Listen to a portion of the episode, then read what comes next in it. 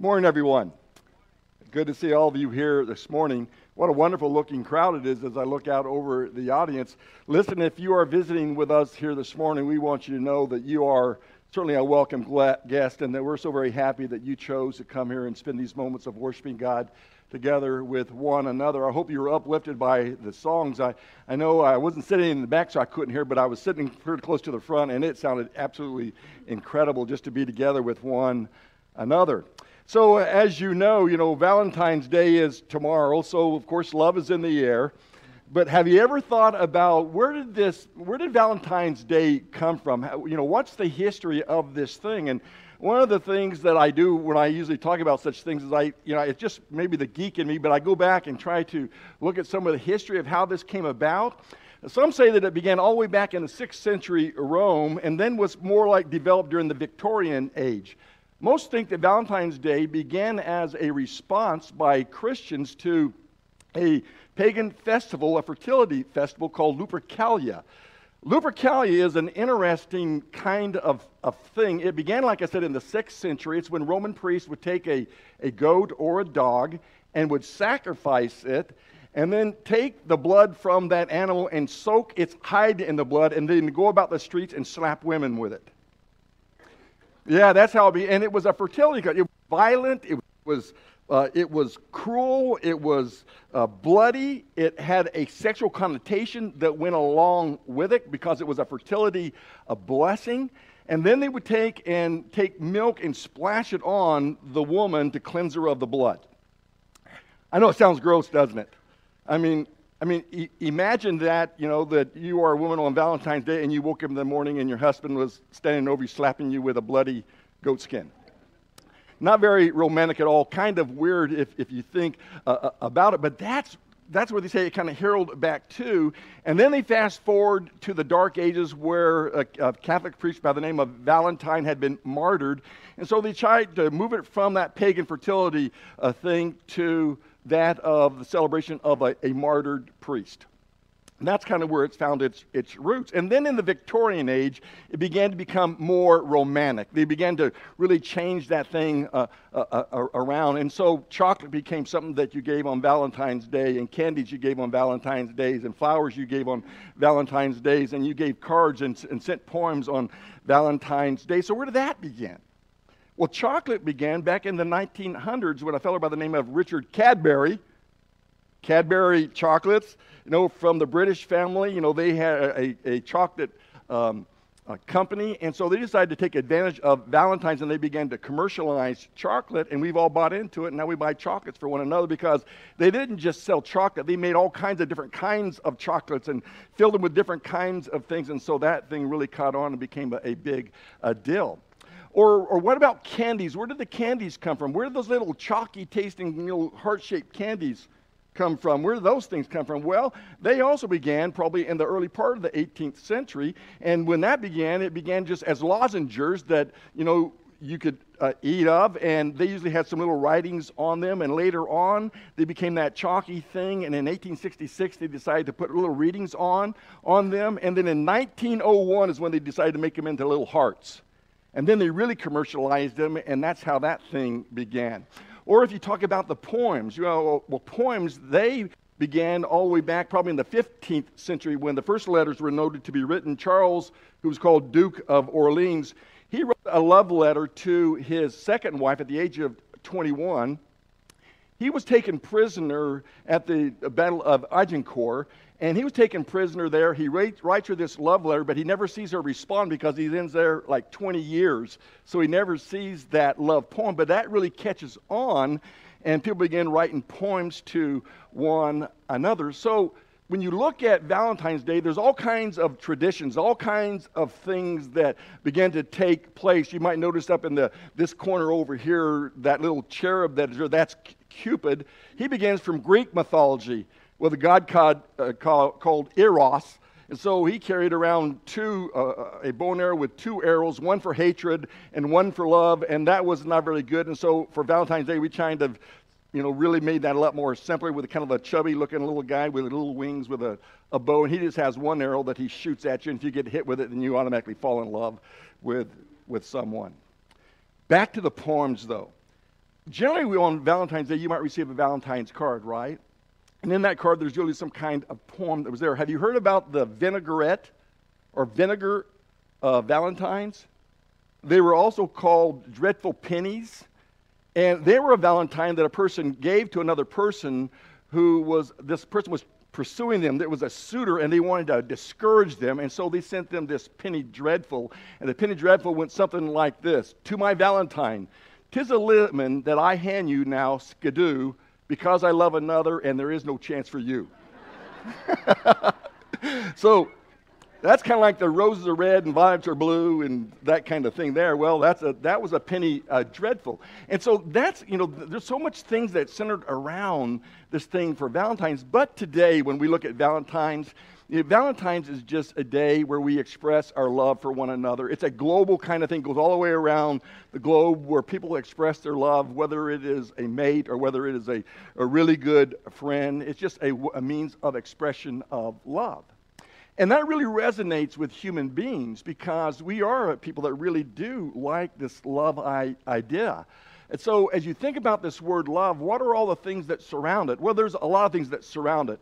Uh, this is a word that can emotionally affect you in, in, in, incredible ways. Just the glance at someone that we think that we are in love with can cause our hearts to almost flutter uncontrollably. Or it, it, could be that, you know, when you think about loving someone that, you know, a grown man, you, know, you can take a, a grown man and, and, love can cause him to blush. Or this really tough guy, it can t- cause him maybe to even to cry, or it can cause a woman to jump up and down with joy or, or with glee, just the mention or the thought of being in love with someone. The word love almost is obsessed with this thing. The world is obsessed with this thing called love. If you were to just think about all the songs, the thousands, probably millions of songs that have been written that are called love songs, and they come in all kinds of various forms. They can be country songs, they can be pop songs, they can be hip hop songs, they can be rap songs. All kinds of songs have this idea of loving. Or if you go inside a store, probably there is probably a, whole a, a whole section that is just dedicated to uh, cards that you can buy for those expressing your love for them. It could be a Valentine's card, it could be a Mother's Day card, or a Father's Day card, or an anniversary card, or a birthday card where you express your love for that person. Or you can go into the magazine and book part of the store, and there you'll find a shelf full of romantic novels that talk about various loves and, and things like that. It's even caught on in the airwaves. Think about the shows that centered around the subject of love, like the Bachelor or The Bachelorette, that now millions upon millions of people wait, you know, with just almost, you know, bated breath about what's going to happen from one week to the next. Is John going to choose Sue or Jan or whoever that might be? Well, will Jan or Sue, will he, she accept his love? It's just, you know, it's just this thing that we are infatuated when it comes down to love. Of course, psychiatrists they say that it's one of the top three needs that all humans have. We have the need to be needed, we have the need to be wanted and to belong, and we all have the need to be loved. And so, love is just something that resonates with us. And that's probably why this thing like Valentine's is just so uh, caught on with the, around the world, if you will. But the Bible is not silent about love. The Bible talks a lot about love. The word itself is used like 479 times. That tells you that, you know, this idea of love is something that is really real when it comes down to human beings. And there's going to be a reason for it that I'll show you in a few moments. Someone said that the Bible is God's love letter to men. And so, as you go down through this idea of love throughout the scripture, you see God as a God of love, that it's within his nature to love, and that God loves in, in manifold ways, many different kinds of ways that he loves. And of all the writers in the scriptures, probably John would be known as probably the expert on love because he probably talks about love in more detail and more depth than probably any of the other writers in the Bible with the exception of maybe Solomon, who wrote the, the, Song of Solomon, uh, Song of Songs. And when you read that, that thing is filled with lots of imagery that surrounds this idea of being in love with your, your mate. But John writes in details, not so much about the relationship that we have with one another, which he does, of course, but he talks about the relationship that we have with God and how God loves us. And because God loves us, he motivates us to love one another. So here's what I want to do this morning is I want to share with you from the eyes of the apostle John how he views God's amazing love. And he sees it in several different ways. So if you open your Bibles, if you will, to 1 John chapter 4.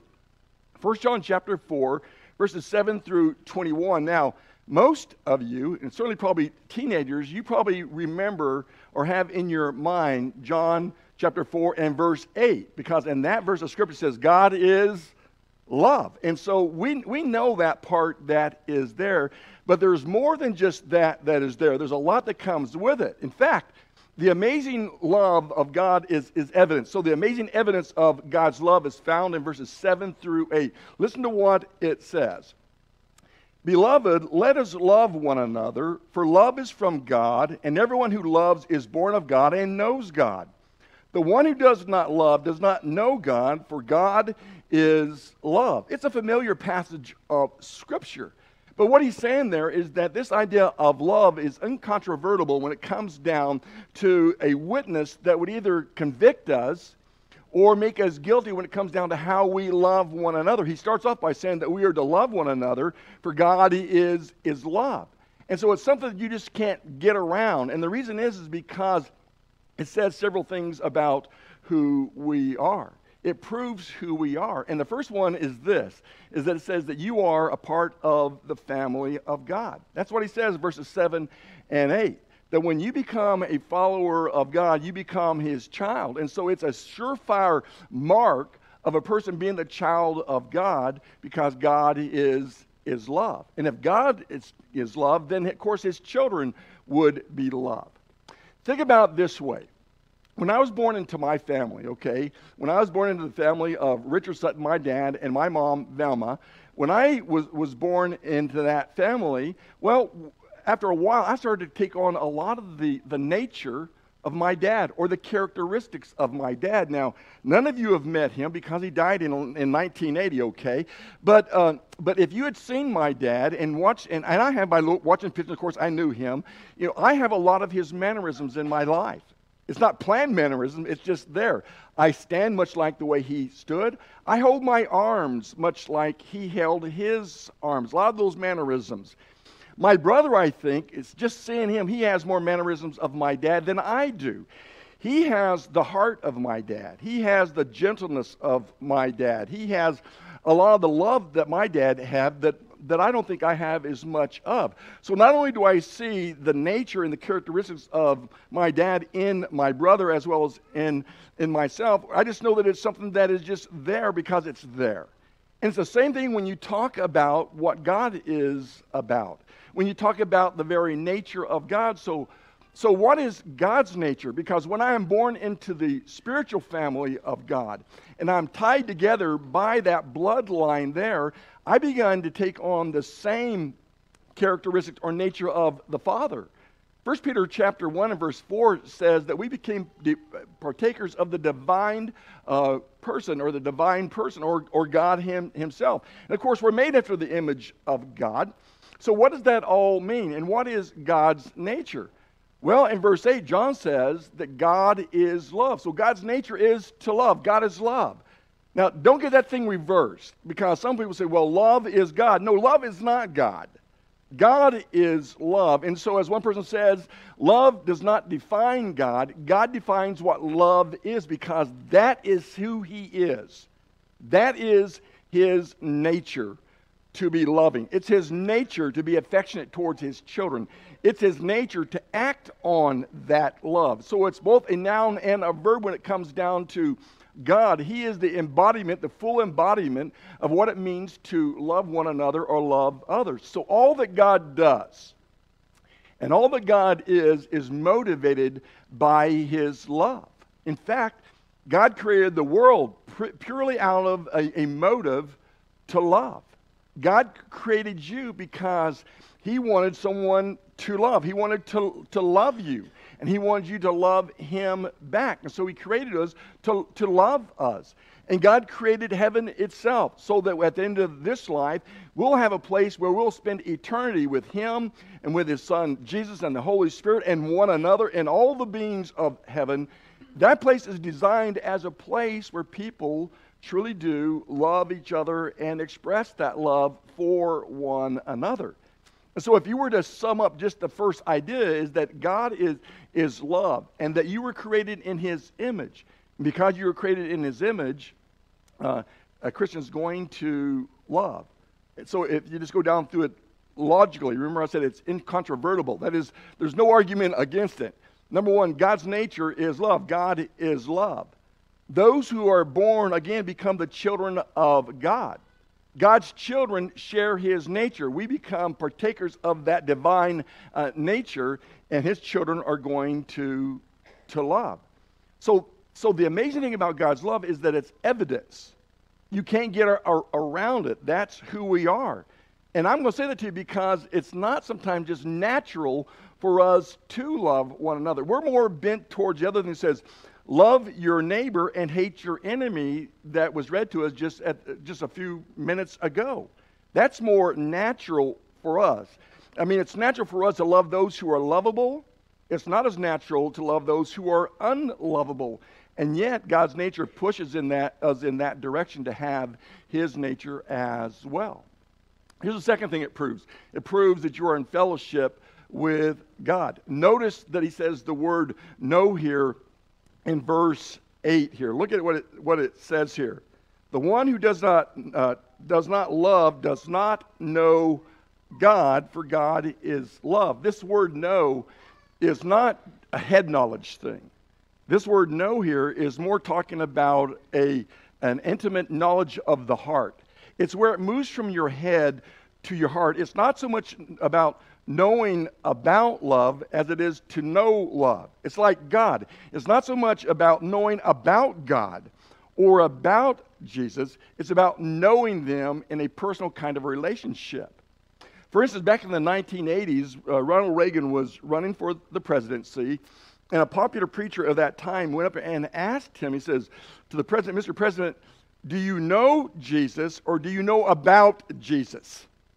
There's a big difference between those two when you, you think about it. Is there's a difference between knowing about someone and have a lot of intellectual knowledge about things, and then to know them experientially, to know them in your heart, where it moves from your head down to your heart.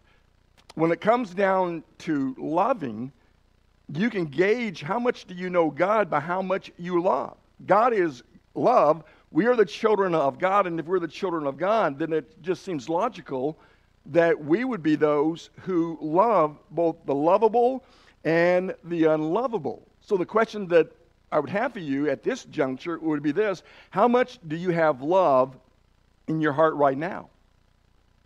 How much love do you have in your heart right now for others around you or for your enemies? Just hold that thought for a moment. Here's the other thing I think John is talking about. He's talking about the amazing example of love. Look at verses 9 through 11. By this, the love of God was manifested in us, that God has sent his only begotten Son into the world so that we might live through him.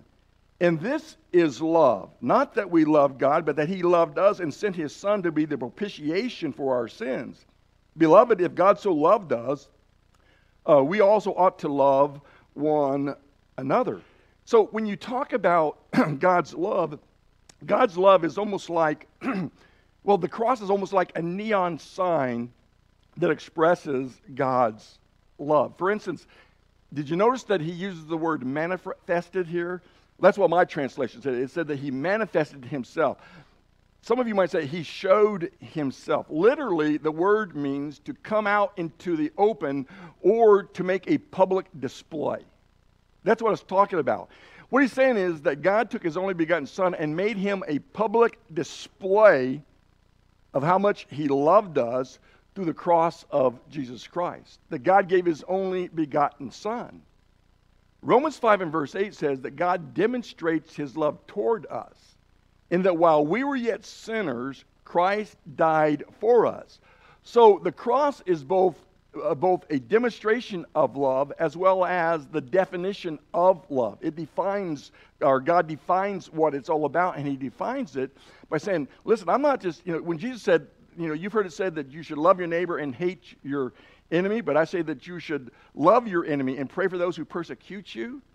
That's almost the opposite of how we are, right?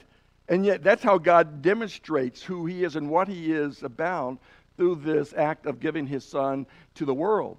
So, love is seen in several ways. One is love is something that is, is sacrificial. Notice it says that He gave His only begotten Son. I think the New International Verse says He gave His one of a kind. It's just one of a kind. The word itself means uh, unique, none other like. It stands alone by itself. And what that says to us is when you think about the cross itself, it's saying that God gave the very best that He had to give. They looked around heaven, what can we give that can bring men out of his sin and, and save him from eternity? And that is, God gives his very best. He gave his only begotten son. It didn't say he just gave his son. It says he gave what was the most valuable to him, none other like him. He gave his the very best, and that that love was costly. It was a costly love. When I was um, when I was uh, being raised, okay, and in my maybe early teen years, going into my teen years, there were a group of people that were in our country at that time. They were known as hippies or flower children and things like that. And uh, Dave, you remember those days. And, and, but anyway, they were known as those who went about talking about free love is actually just an excuse for sexual promiscuity. But they talked about free love, but I want you to know that love is never free. Love is never free. It always costs something. It cost God his son. It cost Jesus his life in order that he might purchase the church with his blood. Acts chapter 20 and verse 28 says that. Uh, it is the supreme definition of uh, his love for the church and that sacrifice that was there. It's something that is sacrificial when you think about love. No strings attached. God loved us and was willing to sacrifice his son in order that we might be saved. Where he knew the vast, vast, vast majority are going to reject that, but then he know, knew that folks like you would accept him and the price was worth the, the cost. Then love is selfless. God didn't send his son because uh, of what it would do for him. He sent his son for what it would do for you. How would it bring you into a relationship with God? And so, real love always seeks to meet the needs of somebody else and not ourselves. That's how God is. Now, take those two ideas of selfless love and sacrificial love and ask it about ourselves. Are we sacrificial when it comes down to loving one another, to loving our spouse, to loving our children, to loving our parents, to loving our friends, to loving a complete stranger? How does that fit with us? And then we learn that in verse 10 that love is something that is satisfying. The word that is used there is the word propitiation. That's a strange word. I mean, think about it. when is the last time uh, you guys heard the word propitiation outside the walls of a church building. We don't hear that word. It's kind of a, it's kind of a different kind of word, but it has a, a, a, deep meaning because the deep meaning of the word is that of satisfaction. That's what it means. Some call it the atoning sacrifice or the satisfaction of God. That's what the cross was about. It's about satisfaction. Have y'all seen, you know, like movies or a TV show where some guy insults another guy? I mean, he really insults him, he offends him, and they take off a glove and slap the guy in the face and say, I demand satisfaction. He feels so offended, so insulted, that he wants recourse for that. Well, that's God. God created humanity, sin entered into the world and as a result, there has to be a satisfaction for that sin because God is holy and we are, are not. And so God cannot ab- abide unholiness or righteousness or sin, and so his wrath breaks out upon that. The Bible says in Romans 3, verse 23, that all have sinned and fall short of the glory of God. That means that everyone inside this room here fits Romans 3 and verse 23. Everyone who's watching me online, that fits you. And everyone outside the building, past and present, and those in the future are going to find themselves at Romans 3 and verse 23, falling short of the glory of God. Missing the mark is what that means there. All of us go, so what's, what are the consequences for our sin? Romans 6 and verse 23 says the wages of sin is death. That's what we deserve. We deserve death, but that's not what God wants for us. God doesn't want, uh, want death for us, He wants to give us life. So what does he, he do? Well, what he did was is he took the wrath that we deserved and placed it on Jesus. Why? So that we could be healed, so that we would become the righteousness of God in him. About a month from now, I'm going to be sharing with you a lesson on Gethsemane. Gethsemane, you recall, is where Jesus spent the night in prayer before he is going to be betrayed and arrested and eventually crucified, right? Gethsemane, if you had been there, is the west part or the east side of the city of Jerusalem. You go down through the Kidron Valley. That word Kidron means dark or murky. It's a dark night. It's a murky night. Jesus crosses the Kidron, comes to the foot of the Mount of Olives, and near the Mount of Olives is the Garden of Gethsemane. Gethsemane means olive press in Hebrew, olive press, which means there was a day when olives were pressed where they pressed all the oil out of the olive there. When Jesus was in the garden, there were olive trees there that were probably there at least a century or more before Jesus. They still stand there today, some of them, by the way, 2,000 years later.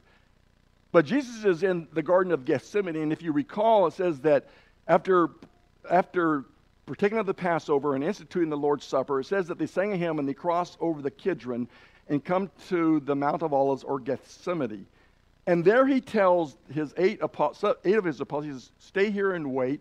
And he takes with him three close ones, Peter, James, and John, and says, and they went away from them. And Jesus stopped them in the midst of the garden. And it says, and he went about a stone's throw from him.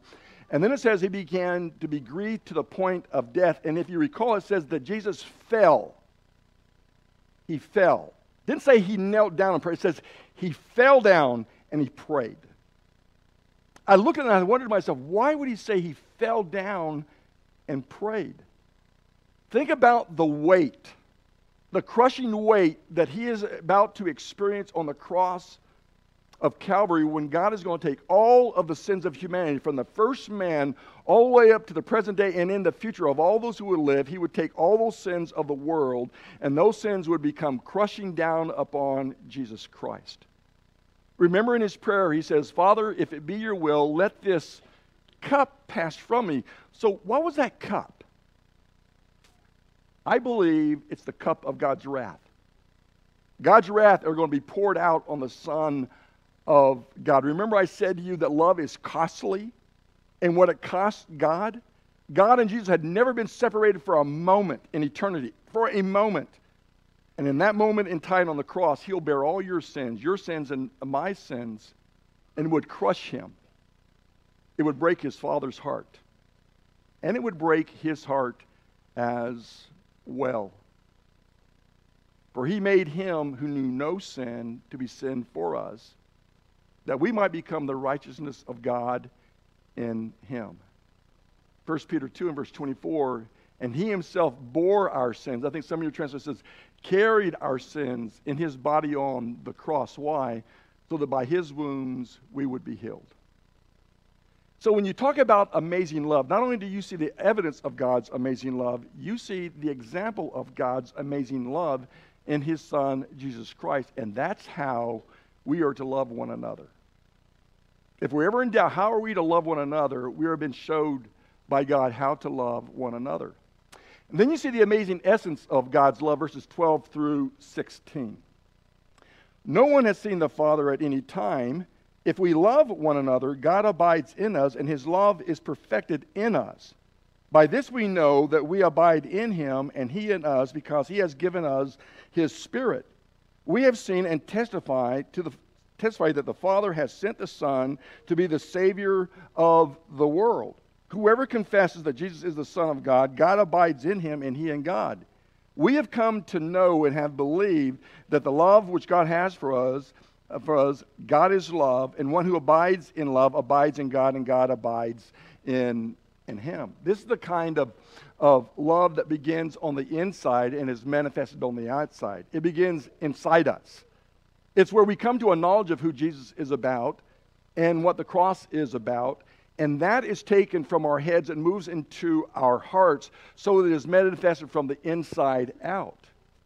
In the original language, there are several words for this word love. There is storge, which is a familial kind of love. It's the kind of love that a husband has for a wife, or a wife has for the husband, or children have for their parents, or the parents for their children.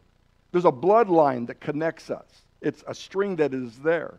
The other word is eros. It's where we get the word erotica from. It, it, it shows value in another person. It's a central kind of love. It's the kind of love that a husband has for the wife and the wife back to their husband in a central kind of way, and that it stays within the perimeters of marriage between a man and a woman.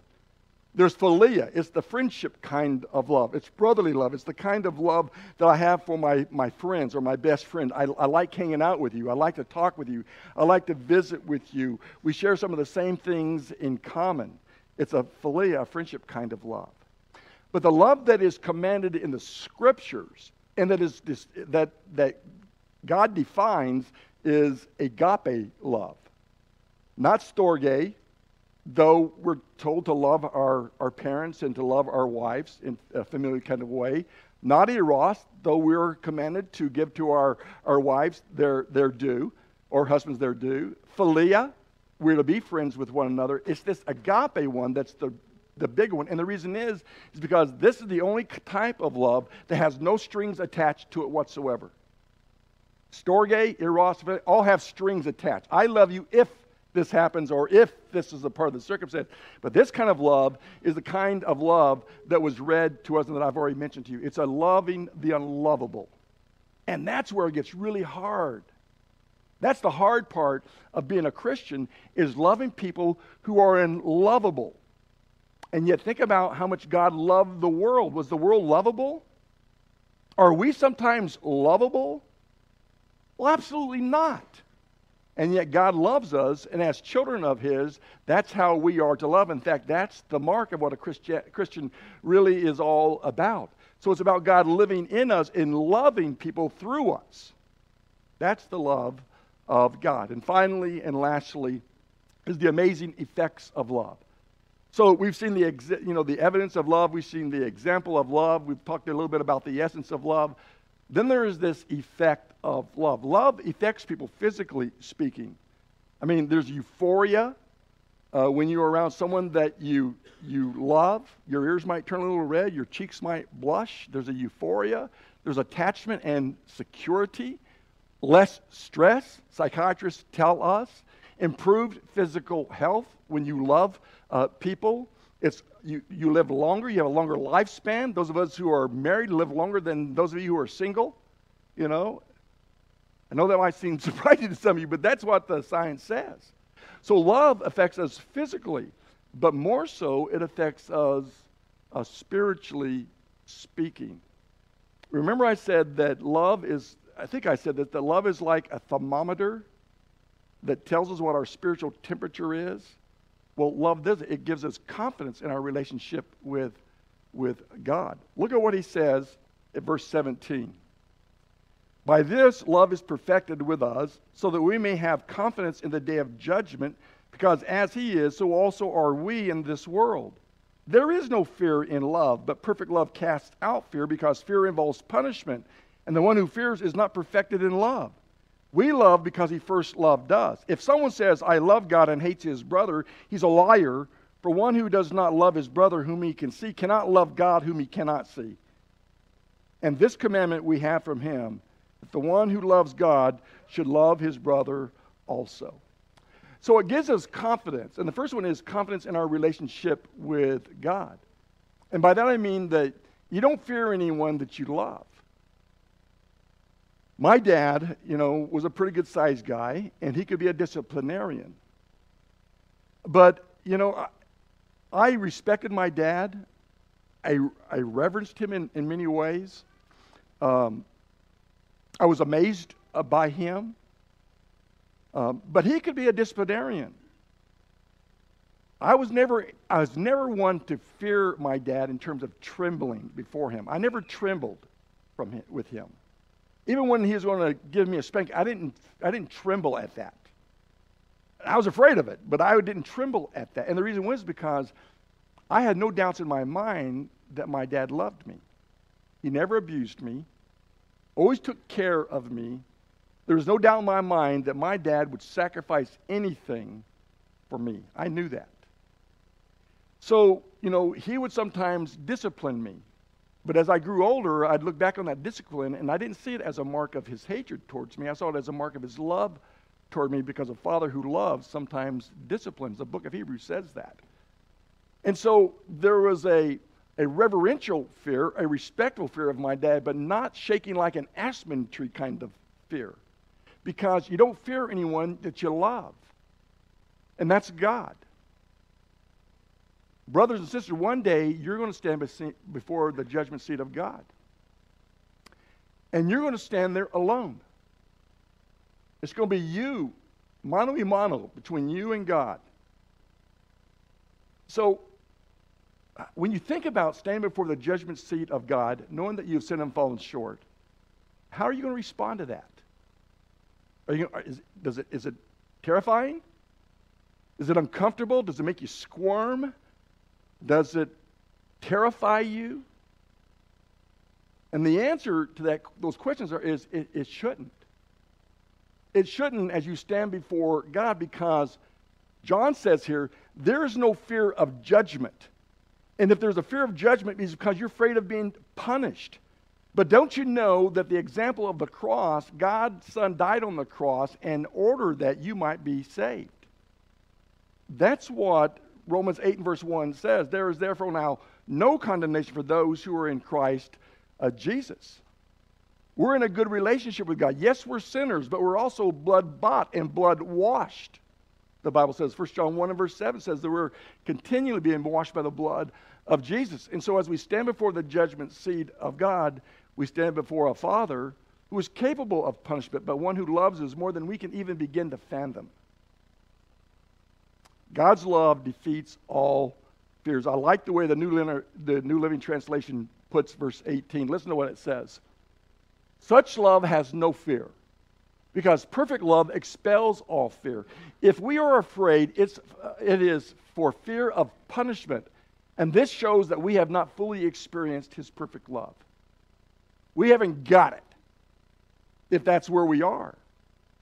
But God has done everything. This amazing love has done so much for us that allows us to stand before a holy God and know that He loves us and wants the very best for us and doesn't want death for us. He wants life for us. The other is compassion for one another.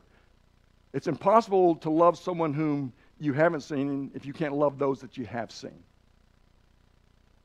And that's what he says here in John. Loving other, others is simply a command. It's not an option, it's not a suggestion, it's a command that we love one another. 1 John 4 and verse 21. And this commandment we have from him that he who loves God loves his brothers also. And that's the end. That's I mean you put a big period or an exclamation after that that we're commanded to love. But we've been shown what God's nature is and what our nature should be. We've shown by example how to love. We've shown the essence of love that comes from the inside out by God living in us and through us. And the effect of that is, is that there is no fear. And now we love one another. So what does real love look like? Well, it's sacrificial. We talked about that. It's, it's selfless. 1 Corinthians 13, verse 4 says, Paul says, love is patient and love is kind. And then he tells you all the things that love is not. But love is patient and love is kind. Joel Seagrave shared a lesson with us Sunday or Wednesday night where he says next week, I guess beginning now is the first day of the week, beginning this week, this is the week called Kindness Week. Kindness Week. And Monday starts off with Valentine's, with loving one another. So, so John ends that section of Scripture by saying, We have a command that we are to love one another that we're to love our brothers, that we're to love our sisters. Jesus said, as he gave a new commandment, he says, By this will all men know that you are my disciples if you have love for one another. So I almost, almost was going to call this sermon the, the, the best sermon you ever heard preached. Because the best sermon you'll ever hear preached, or best sermon anyone will ever hear preached, is the one that you preach. How you love people. Remember how I said that people are almost obsessed with love? Love is everywhere, love is always in the air. Well, people are constantly watching your life and watching my life to see how we deal with one another. Are we sacrificial? Are we selfless? Are we kind? Are we patient with those that we interact with? There are people who will never walk into this building here and listen to a sermon that I preach. But there are people all around that are constantly watching you and listening to the sermon that you are preaching with your life, which may one day bring them to this building here to listen to me preach. So it's Valentine's Day. If you really want to give the best Valentine's Day beyond just the chocolates and the candy and the, you know, and the flowers and the Valentine's card that you're going to give, well, the best Valentine you can give to a person is your heart.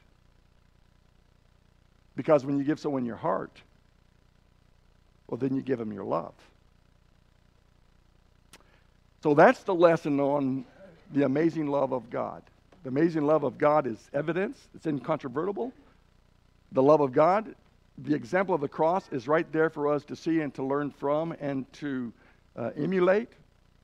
The essence of it begins on the inside and comes out for people to see, and it affects us. It affects us as we look to eternity, and it affects us how we live with one another and our relationship to one another.